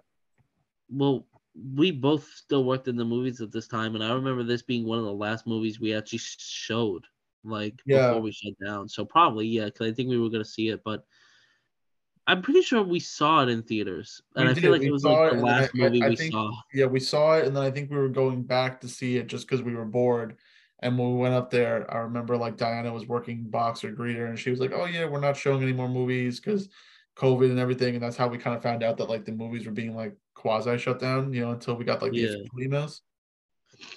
But I mean, other than that, again, it definitely is an enjoyable film, and I feel like it's worth the watch just because it's fun. Um, moving on to our number four spot, we see a significant difference in like these last three films going from you know 60 and 70s to the top three i mean sorry top four consisting of all 90 or above um, we have the first shazam which came out in 2019 um, starring zachary levi mark strong asher angel and more um, this has a 90% certified fresh um, rotten tomato with an 82% audience score um, shazam is a great film um, it is a lot of fun. I feel like it brings a lot of life to what the DC should be. Um, I think it, you know, introduces this character great. Um, I think the the what's it called? The choices for the actors and actresses are also pretty spot on.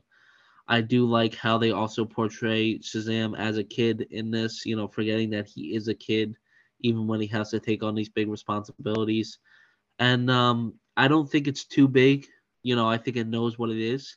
And um, even though the villain isn't the best in the world, I do like that it has what is it? It's like the the seven deadly sins, you know, with the villain, like gluttony and like all those like. To be you know, completely honest, things. like even though I love this film, I cannot remember the villain for the life of me. I have no idea. I don't remember him either. All I know is he had like again he you had like you the can, you can kind of tell that like you know the villain was maybe the only thing that was like lacklusting about the film is that like he was not a very rememberable villain to be honest. I mean you know the fight scenes were cool, but I just don't remember really. I feel like for it being, you know, Shazam being a kid and having to fight like a villain, giving him somebody like this, like was, you know, it was all right. But again, that is the lackluster part of the film. Other than that, um, excuse me, um, it's a good film, and um, it definitely is one of DC's best. And I know a lot of people regard it in their tops, you know, in their couple of top spots for DC rankings. But um, overall, you know, I'm not one of the biggest fans of this film, but I do enjoy this film, and um, it is you know the change and a fresh, excuse me, a fresh film for DC, especially at the time that it was in, because 2019 was a really good year for movies. Um, but you know, overall, I agree with um, Rotten Tomatoes. You know, I think it does deserve to be certified fresh, and the audience score seems to be pretty spot on in terms of that. Um, overall, definitely a great film, and um, you know, it is a shame that it seemed to you know go down in the second one, but um, you know, maybe we'll see more. I you know, I don't know what you know what James Gunn has planned in the future, but um, overall, you know, a solid introduction to the character, and I think all the portrayals in this film are pretty great. Yeah, yeah. I mean, I have to agree with you. Um, it was definitely a fun film to watch, and uh, it's a shame that the sequel, you know, did so poorly because obviously this movie was so highly rated and, and beloved by the audience. Um, you know, but then again, you know, the the second movie was beloved, you know, by the audience, but you know, just the the the script flipped with the critics. I mean, obviously the critics love this one, and then they hated the other one. But the audience score stayed pretty much the same for like you know both movies, I think. So I mean, overall, positive. You know, overall, the audience had like a more positive outlook on Shazam versus the um you know versus the critics. Uh, like I said, I think the whole idea of like Shazam still being a kid um is pretty cool because like you know you see like you know this kid kind of grow up and have these adult responsibilities um you know and it's like the perfect textbook definition of like growing up too fast you know because literally by saying one word he goes from like a small kid to a full grown-ass man Yeah, Uh, and uh, you know, obviously, it, when he's in his form, you know, as as Shazam, uh, you know, people are going to treat him differently and everything, just because, you know, again, he goes from a kid to an adult. But uh, you know, overall, I, I think the supporting cast is also what made this movie enjoyable. I think like all of his like you know siblings. And uh, you know his step parents. I mean, obviously we had Jerry from uh, The Walking Dead as, as his uh, father, and um, yeah, overall it was a good film. You know, it was nice. Uh, you know, yeah, I mean, it was it was nice, um, especially like that little post credit or like or like towards the end of the movie where like, you know, he goes to sit down with his like brother at school. He's like, "Oh, hey, so and so." It's like, you know, how you doing? And then like all of a sudden he's yeah, like, "Brought my pal Superman," yeah. Um, Like that, those was, are uh, parts I enjoy it. which was pretty cool. But um, but no, I mean, like I said, it was a good film. Uh, it was a shame that the sequel did not live up to par. Um, because if it did, then uh, it would have been probably like you know some of the best movies that DC's put out. But uh, you know that's always the risk that you take with sequels. You know they're not always going to be the best. You know as the original movie. But uh, yeah, you know beloved character. I mean, I can definitely get behind a character like Shazam. Um, you know he has a pretty cool backstory and everything. So, um, so yeah, so I think that's pretty good. Uh, moving up to our f- final top three. Uh, at the third place spot, we have the Suicide Squad, which came out in 2021. Uh, it is certified fresh at a 90% and it has an audience score of 82%. Uh, starring it is Margot Robbie, Idris Elba, uh, John Cena. So unlike the first one, we had you know besides like Margot Robbie and the uh, Australian Boomerang guy, we had a whole new cast of characters um, which was pretty cool to see. I mean, I think Idris Elba uh, did a great job. Uh, John Cena as Peacemaker. Um, obviously, he became a a beloved uh, character and, and, you know a fan favorite because he even had his own uh, HBO series about him. Um, you know, after this uh, this film released. Uh, obviously, it was directed by James Gunn. And uh, overall, it was just a better version of Suicide Squad, and I think it was what Suicide Squad was initially meant to be. Like, I mean, imagine they released this when Suicide Squad first came out instead of what what we got. Um, you know, it definitely would have helped DC, you know, at least in the category of movies, because I mean, they would have easily put out a banger um, at the same time that like Marvel was so popular. Because I mean, I think when Suicide Squad came out in 2016, um, that was kind of like the peak of Marvel. You know, like Marvel was putting out like you know those classic movies and everything, and uh, it was just hard for DC to compete. You know, while Marvel was doing their whole like Avengers timeline and stuff. So, uh, but overall, uh, you know, the story is pretty fun. Uh, kind of the same premise as the first one, just kind of like a different setting and everything um, that first opening sequence where like you think it's a Suicide Squad, and then like they pretty much all die was like a shock. Cause I was just like, what the hell just happened? and then uh, to find out that like you know they were like Suicide Squad, like Team A or whatever, and like you know the one that we meet is like the second team, um, was pretty interesting. And like I said, you know we had a few recurring uh, characters come back, uh, like the soldier from the first one, uh, Margot Robbie, the Australian boomerang guy and um, you know, like I said, I think Idris Elba was pretty good. Was his was his name Deathstroke? Was it Deathstroke or what was Bloodsport. it? Bloodsport. I don't know yeah. why I thought Deathstroke. It's because it's because you said it earlier, so I had it in my mind. Um, yeah, so we have him uh, coming in as that character, and uh, overall, it had like the perfect amount of action, comedy, and uh, just you know, overall, overall a lot of fun. You know, a lot of uh, colorful sequences, you know, especially when they fight the giant starfish uh, at the very end. Uh, and then like that whole sequence where like you know they go to rescue Margot Robbie, but like she's kind of rescuing herself, and like yeah. she goes through that whole hall- hallway sequence, and it's all like flowers and sunshine and rainbows, and like she's just twirling around and killing people. um, so you know, overall, it, it was a uh, pretty good movie, and uh, you know, it's definitely what Suicide Suicide Squad should have been in the first place. So. Um, I absolutely love this film. I think it belongs in the top three of you know any DC list in my opinion. I think it belongs. And I'm in... sorry to cut you off, but correct me if I'm wrong. But wasn't this the last film that me and you saw together before I came down to Florida?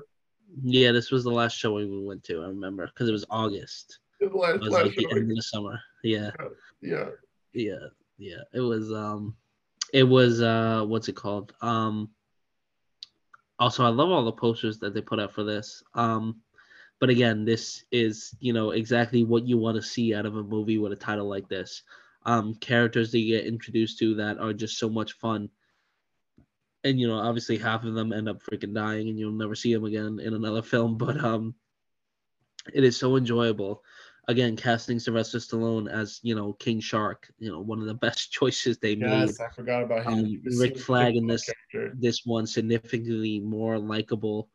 Um, Margot Robbie great as always. Um, even like those side characters like Weasel or TDK or Michael Rooker's character. Um, again, Ratcatcher 2 like stole the show at points. Um, what's it called? Polka Dot Man. I mean, who would have thought he would have been? Who would have oh. thought these characters would be so enjoyable? Even yeah. Starro, like I felt bad for Starro at the end, especially mm-hmm. when he's he he said you should have just left me to like, or I was, I enjoyed floating, looking at the stars. Like you know, it's depressing, but um, I think it's it's such a good film, and this is in my like top comic book movies of all time in my opinion at least. Um, I, it's so rewatchable. It's so much fun. The comedy is great. The action is great. Um, the it's it's just great. Again, I feel like this is uh, you know James Gunn is a perfectionist when it comes to superhero films. I mean, what he's put out four, and all four of them have been bangers. So I mean, this man taking over the DC universe is just gonna, I feel like, blow everything out of the water. Um, but again, I feel like there's so also the music choices are fantastic, but that should come as no surprise. Um, and I really love what they did with, um, you know, again Harley Quinn in this film as well. Um, a lot different than the first Suicide Squad what we saw. Um, and again, I love Peacemaker as well, um, and all these other characters that introduced uh, that interacted with each other. Uh, so again, overall, great, great film, and it definitely deserves to be in the top three. Um, if not, in my opinion, probably the top two in this list. Um, but I mean, overall, Uh, great, great, great. Moving on to the top two now. We're coming in our second spot with a, another certified fresh score with a 93% certified fresh Rotten Tomatoes with an 83% audience score. We have the first Wonder Woman that came out in 2017, starring the likes of Gal Gadot, Chris Pine, Connie, Connie Nielsen, um, and it was directed by Patty Jenkins. Um, this film is amazing. Um, it is again, Patty Jenkins is a phenomenal director in this film. Um, I love the look of it. I love the whole. Excuse me. I love the whole World War One aspect of it.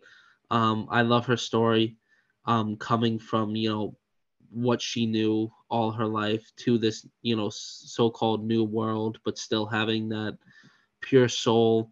Um, you know, you could argue that the villain maybe isn't all there, but um, he's definitely good for what he is. Um, all the side characters are so much fun.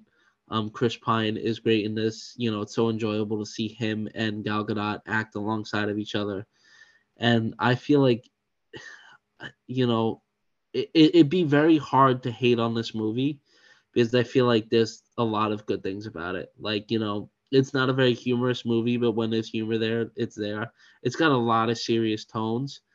And I like how they don't overplay that for comedy. You know, I like how they keep it like that. And again, I feel like this was a perfect casting for Wonder Woman. And, you know, the score, the theme, all that is great for, you know, having such a dark tone. It still looks phenomenal. Um, it gives you so much hope at times, but it also rips away a bunch of things. It shows the true horrors of war, which I like that they did in the comic book movie. Um, and it's, you know, realistic in a lot of senses. And, um, I think just everything plays out so well together. Um, personally, this is again one of my favorite DC films. Again, in my top comic book films, and I definitely think our next episode should be that. Um, if it's not Guardians, it should be you know top ten or whatever of you know our personal favorite comic book movies of all time, uh, because this is definitely probably in there. Um, but overall, again, I absolutely love this film. It's deserving of a top spot in any excuse me, DC comic book list or even any superhero list. Um, it's a shame we got to step down in the second one, but I'm glad we can still in, enjoy this one. Yeah, no, I mean, I I agree. Uh, Wonder Woman is you know probably one of my favorite DC movies. Uh, it's it's always enjoyable to watch. Uh, you know, of course, as a as a historian, I always love seeing the the you know uh, First World War aspect. Um, I think they really did a really good job of like you know staying as like historically accurate as possible. Um, and uh, like you said, you know they show the true like horrors of war and you know like uh, what happens behind the scenes. Um, I thought Chris and his supporting cast were excellent. Um, especially when he crash lands on like the the you know Amazonian island and like you know they they tie him up with like the lasso of truth and like he's trying to resist it and he's like what the hell is happening to me yeah um, He's great. So you know that was pretty funny, and uh, you know her whole interaction when she first meets him, you know, was uh, you know she was almost like head over heels for him and everything. but um, no, I mean all the action sequences were really great. Um, I could agree with what you said about like the villain being a little lackluster. Um, I mean he doesn't really kind of make his like true appearance until like the very finale of the film, and we yeah. find that he's like he's a deity like associated with Greek mythology. Um, so he has like supernatural powers. Um, and uh, he was kind of pulling the strings like behind. Oh, I think he was Ares. I think it was Ares, the god of war. Actually, I think it was like was the villain, and uh, you know he, he was, was a guy that was in Harry Potter. I don't remember his name yeah, though. But I think the the villain was actually Ares, like you know the the Greek god of war. Yeah, trying to sow chaos and war throughout the world. That um, was old, yeah you know, which is the reason why the First World War happened, you know, because, uh, you know, in, in DC version. Uh, so, you know, when they find that out, they find out that it's actually him and everything. And that whole fight sequence was like, first of all, first of all, it was beautiful. And then second of all, it was like badass. um, I got a lot of, honestly, now that I kind of look back at it, I get a lot of Captain America vibes, the first Avenger. Um, I feel like the stories are somewhat similar um, just the roles are reversed. I mean, obviously you have this like superhuman female and like this just regular male character, and obviously in Captain America you have the reversal. Um, I think it ends sort of the same. I mean, it ends with both like Steve Rogers and Chris uh, Pine's character basically sacrificing themselves for the greater good. Obviously, we see Captain America lives, and you know, uh, unfortunately, uh, you know, Steve does die, but then he's brought back in Wonder Woman eighty four. Um, but I know, I mean, other than that, great movie. Really, no no complaints with this movie like whatsoever. Um, I don't have really a single thing uh, to say about it. You know, that's negative. Um, I mean, I I don't remember how much of Gal Gadot's backstory we got in this movie.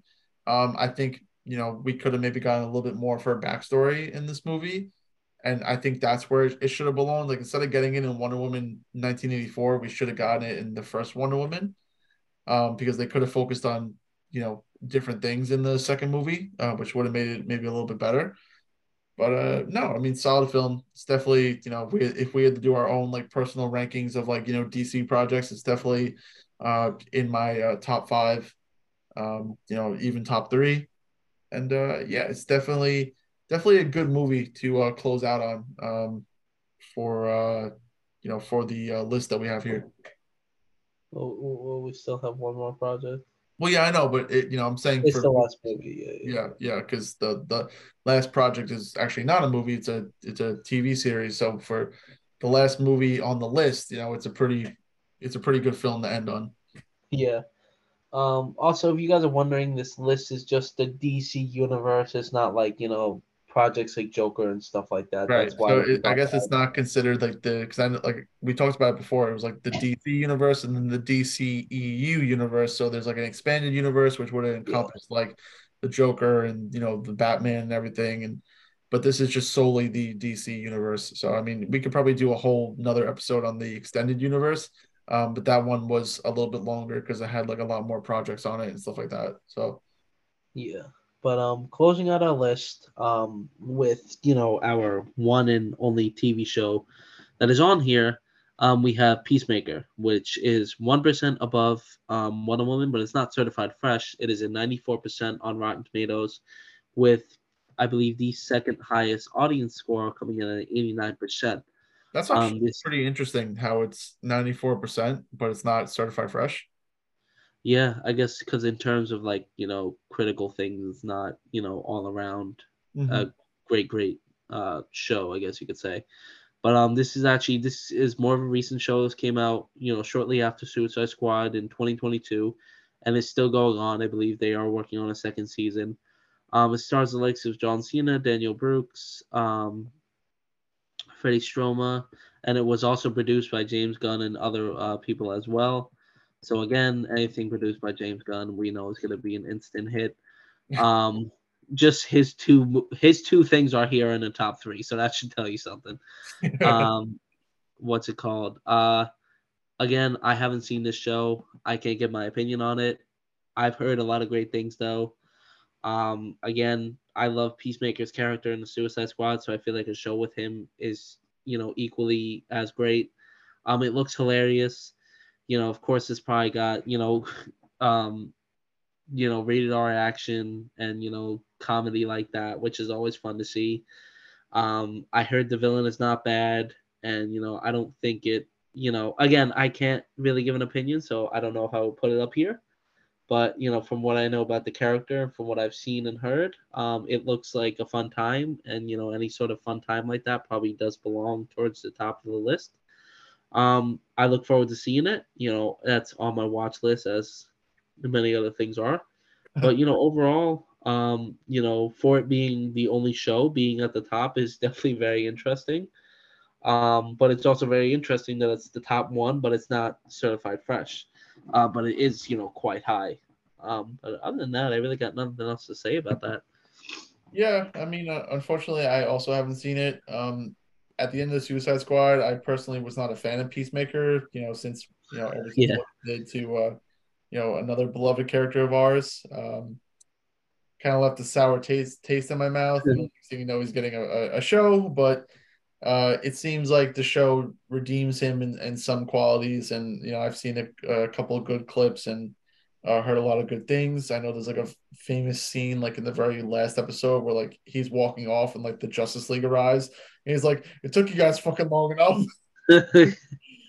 so uh, you know, there's definitely a lot of comedic value there, um, and like you said, probably definitely some rated R action. Um, so yeah, I mean, again, I am surprised that it is at the top of the list, um, considering that the rest of them were TV shows. Um, I mean, I'm sorry, since the, the rest of them were were movies. Uh, I guess when you look at the specific DC universe, I guess this is the first show that is specifically the DC universe, which makes sense because I don't think characters like Peacemaker and stuff were considered like you know expanded universe. Those might have been characters that they created. Um, so uh, so yeah, um, but you know, otherwise that pretty much rounds out our list. So uh, you know, unfortunately, I mean, I guess if we had to kind of like look at this list as a whole, um, unfortunately, you know, because it was the DC universe and there was only 14 projects, um, I feel like eight of them were certified rotten. So, uh, you know, compared to Marvel, um, DC definitely does not have their stuff together when it comes to movies. Uh, unfortunately, they really cannot put out consistent stuff um, until recently. I mean, because like you said, the Suicide Squad was 2021, Peacemaker was 2022. Um, so really, 2021 was probably like the best year. Uh, or 2021, 2022 was probably the best years of uh, DC, just because you know, again, like you know, you know, I don't know. It's, it looks like you know maybe like the late teens, you know, to the present day are kind of like mixed, you know, because I mean you have some great projects, yeah. like other projects that were like, eh, you know, whatever. Um, but uh, you know, hopefully the the future is looking bright with James Gunn taking the helm of the DC universe now. Um, and I mean, I don't know. He's probably taking charge after these three movies come out. So I'm sure after the Flash, Blue Beetle, and Aquaman, like any other projects that come out after that will be done by James Gunn, right? Is that how it's working? Yeah, so basically the Flash is like the one that resets everything, and then from Blue Beetle on, it's uh pretty much James Gunn. I mean, those aren't James Gunn's projects like Aquaman and Blue Beetle and the Flash. Those technically aren't his projects. Um, but after so the Flash, Aquaman it's gonna be place, a, uh, does the Aquaman movie take place like before the rewinds or like before the uh Flash movie? It still is starring Ben Affleck, so I'm not necessarily sure. I think it's supposed to take place around the same time as when the Flash is taking place. I feel like Blue Beetle is the only thing that is coming out after like that timeline. Again, I we'll probably see after the Flash. But the next three movies on this list that aren't rated are very promising. Again, another Aquaman film. I know there's you know cons- uh, controversy regarding the Flash and Aquaman, but regardless, I think you know I have hope for those two movies. Same with Blue Beetle. I feel like Blue Beetle is going to be I such have, a I have exception, I have exceptionally high hopes for Blue Beetle. Ever since that trailer dropped, I think it's going to be a great film. To be honest.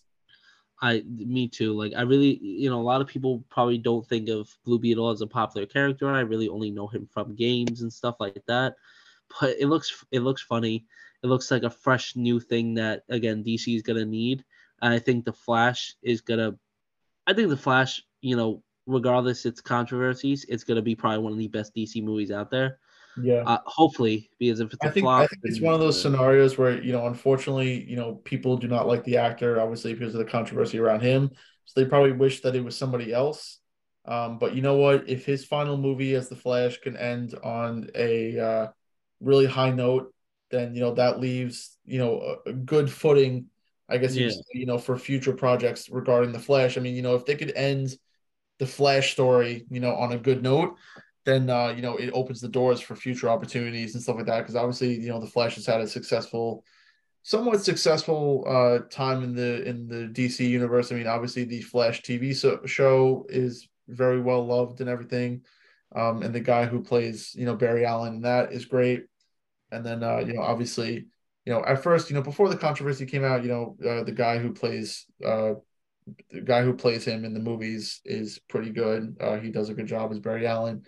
Uh, but I do have high hopes for this movie. Uh, so, like I said, you know, hopefully these next three movies are pretty well received, and uh, you know, DC could launch itself, um, you know, into a brighter future. And I do agree with what you said in the beginning of our episode when you said that DC is eventually going to overtake Marvel. Um, I totally agree. I mean, I think Guardians of the Galaxy is probably going to be the best movie project that they put out for a while. Um, Uh, unfortunately, I don't think it's to do enough to save Marvel because I think some of the projects that are coming out, out from Marvel are kind of questionable. Um, so I think they're going to lose steam.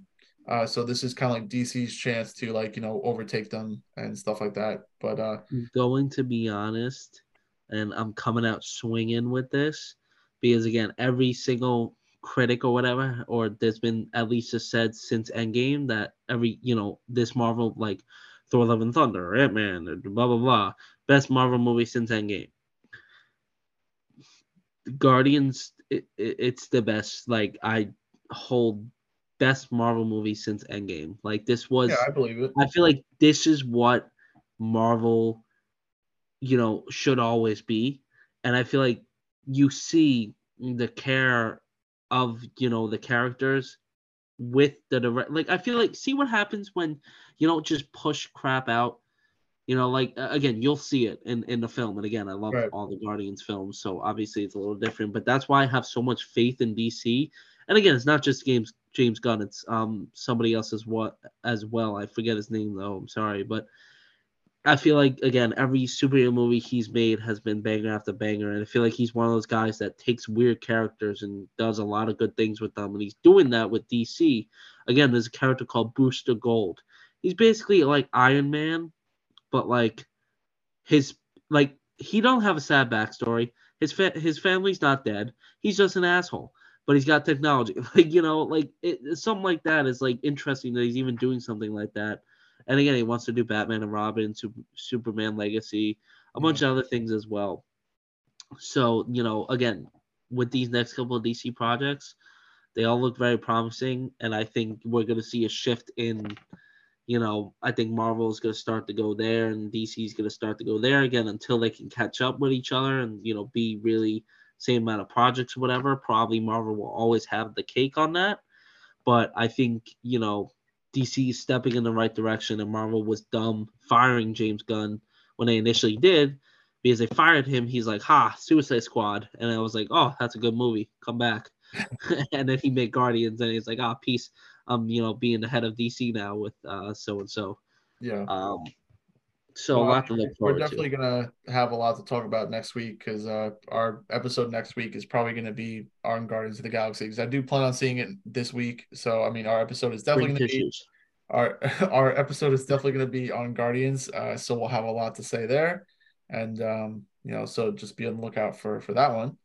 But uh, th- that's pretty much it, guys. Uh, so you know, thank you for coming out to our episode today, where uh, we do another Rotten Tomatoes versus uh, DC list. Uh, and uh, you know, overall, I would like to think that you know, uh, Marvel. I'm sorry, Rotten Tomatoes actually got this list pretty accurately. Um, I think besides Man of Steel, that was really the only issue. I think all the rankings were pretty spot on. Unfortunately, um, I wish it wasn't the case. I wish you know more of the movies were popular, but uh, you know that's just the the amount of you know quality that we've gotten over like the last decade when it came to uh to projects.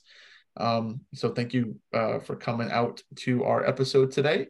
Uh, you know, I apologize if this is going to be a three part episode on YouTube. I'm going to try my best to like just condense this into like one giant episode. Um, but if not, it will be a nice three part episode for you guys to, you know, enjoy at your leisure. Uh, it is good to have my brother back in action this week. Uh, I felt a little awkward recording by myself last week but it is nice to see his face and uh, have somewhere to look when I'm recording.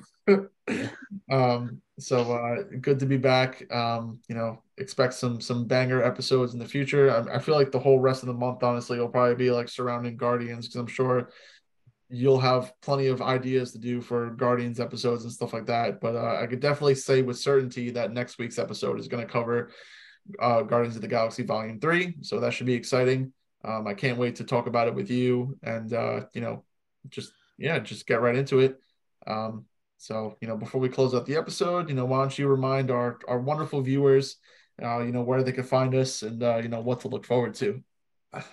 All right. Uh, once again, everyone, thank you for coming out and listening. Or if this is your first time, thank you for, you know, giving us a shot and seeing if you like it. And hopefully, you know, you come back or you know even if you don't that's always cool we just like you know people to interact with us and you know let us know what you think again like i always say please interact on any of our socials no matter you know how big or small this podcast gets, you know we want to interact with you guys and you know get some ideas from you because again there is you know every ideas we try are similar to other podcasts or um, even if they're you know our own ideas. It's just always nice to have you know interaction with people, and we hope to always get there and grow bigger and bigger every day.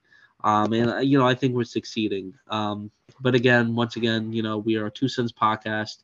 That's sons with an O, not a U, because we are two brothers. Um, once again, we are on Facebook, Twitter, Instagram, TikTok, YouTube. Um, you know, hopefully, again, I'm still probably after I graduate, I'll set it up. Um, in the process of setting up a film blog, and hopefully, you know, once I leave the theaters and I can actually just go as a moviegoer, I can, you know, maybe set up my own IMBD, um, and you know, review movies that way, and you know, talk about it on this podcast. Um, but you know, we both love you guys.